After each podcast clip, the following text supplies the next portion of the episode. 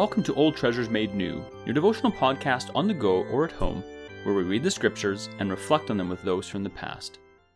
Today we're reading Mark chapter 3, verses 13 to 21, and then through J.C. Ryle's expository thoughts on Mark. Please take a moment to pause and to ask the Holy Spirit to bring understanding and to apply what we hear. Mark chapter 3, verses 13 to 21. And he went up on the mountain and called to him those whom he desired, and they came to him. And he appointed twelve, whom he also named apostles, so that they might be with him, and he might send them out to preach and have authority to cast out demons. He appointed the twelve Simon, to whom he gave the name Peter, James the son of Zebedee, and John the brother of James, to whom he gave the name Boanerges, that is, sons of thunder, Andrew, and Philip, and Bartholomew, and Matthew, and Thomas, and James the son of Alphaeus, and Thaddeus, and Simon the Zealot, and Judas Iscariot, who betrayed him. Then he went home, and the crowd gathered again so that they could not even eat. And when his family heard it, they went out to seize him, for they were saying, He is out of his mind. This is the word of the Lord. The beginning of this passage describes the appointment of the twelve apostles. It is an event in our Lord's earthly ministry which should always be read with deep interest.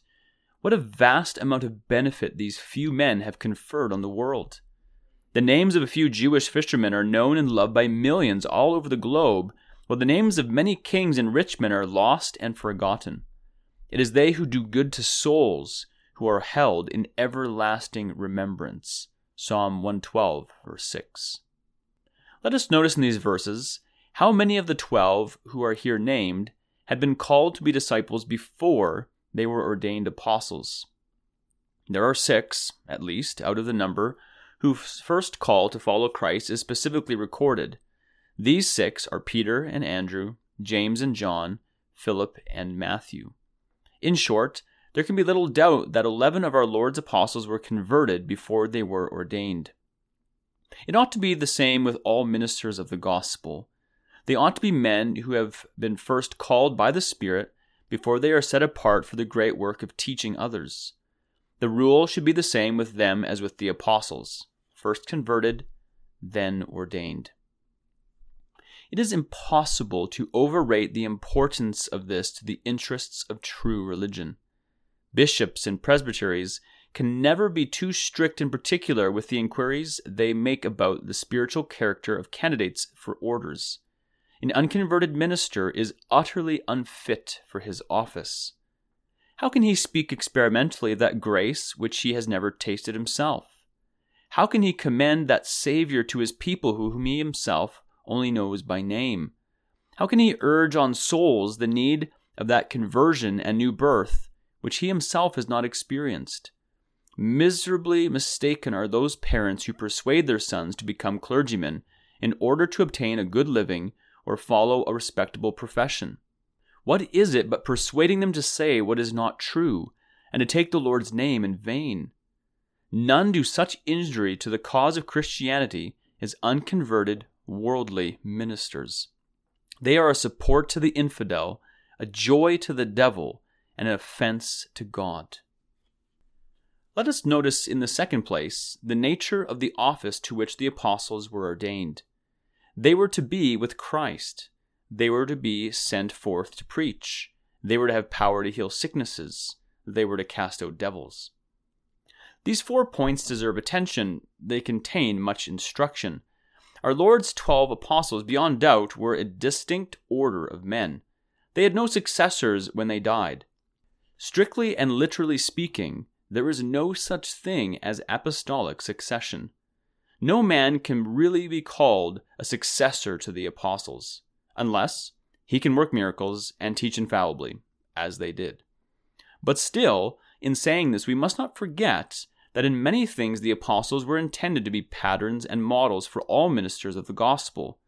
Bearing this in mind, we may draw most useful lessons from this passage as to the duties of a faithful minister. Like the apostles, the faithful minister ought to keep a close communion with Christ. He should be much with him. His fellowship should be with the Son, 1 John 1 3. He should abide in him. He should be separate from the world and sit daily, like Mary, at Jesus' feet and hear his word. He should study him, copy him, drink into his spirit, and walk in his steps. He should strive to be able to say, when he enters the pulpit, That which we have seen and heard, we proclaim also to you. 1 John 1 3. Like the apostles, the faithful minister ought to be a preacher. This must ever be his principal work, and receive the greatest part of his thoughts. He must place it above the administration of the sacraments, 1 Corinthians 1.17. He must exalt it above the reading of forms. An unpreaching minister is of little use to the Church of Christ. He is a lampless lighthouse, a silent trumpeter, a sleeping watchman, a painted fire. Like the apostles, a faithful minister must labor to do good in every way. Though he cannot heal the sick, he must seek to alleviate sorrow and to increase happiness among all with whom he has to do. He must strive to be known as the comforter, the counselor, the peacemaker, the helper, and the friend of all. Men should know him not as one who rules and domineers, but as one who is their servant for Christ's sake. 2 Corinthians 4 or 5. Like the apostles, the faithful minister must oppose every work of the devil. Though not called now to cast out evil spirits from the body, he must ever be ready to resist the devil's devices and to denounce his snares for the soul. He must expose the tendency of races, theaters, balls, gambling, drunkenness, Sabbath profanation, and sensual gratifications. Every age has its own peculiar temptations.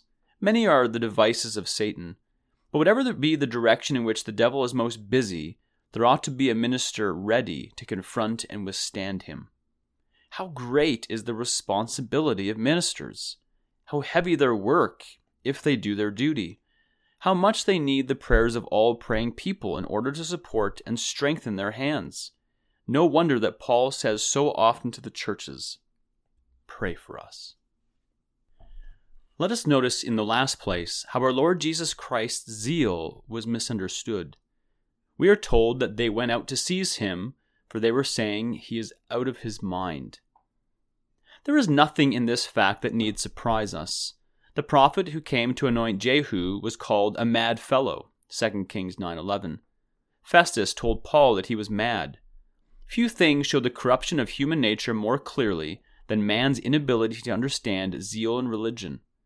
Zeal about money, or science, or war, or commerce, or business is intelligible to the world, but zeal about religion is too often reckoned foolishness, fanaticism, and the sign of a weak mind. If a man injures his health by study or excessive attention to business, no fault is found. He is a diligent man. But if he wears himself out with preaching, or spends his whole time in doing good for souls, this, the cry is raised he is an enthusiast and overly righteous.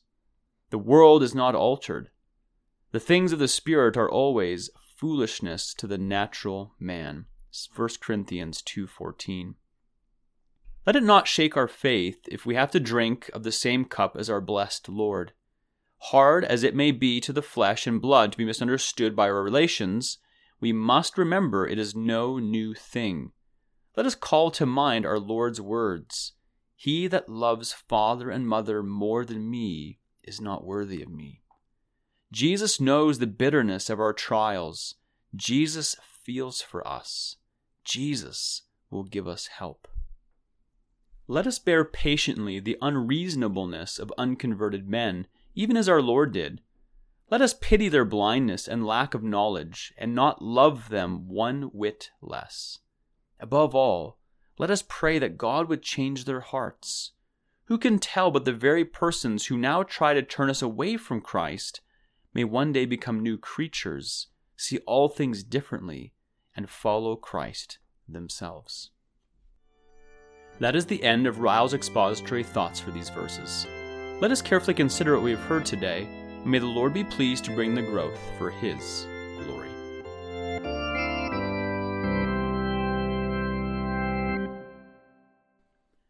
In considering what we've just heard, would you prayerfully ask yourself and others the following questions? In summing up the first two points, beloved brother or sister, do you pray for your pastors? Do you regularly bring them before the throne of grace to increasingly know the grace of our God? Second, are we surprised when the world doesn't understand what we do for the Lord, why we follow Him and not the ways of the world? 1 Peter 4 tells us to not be surprised when the fiery trial comes upon us to test us as if something strange were happening.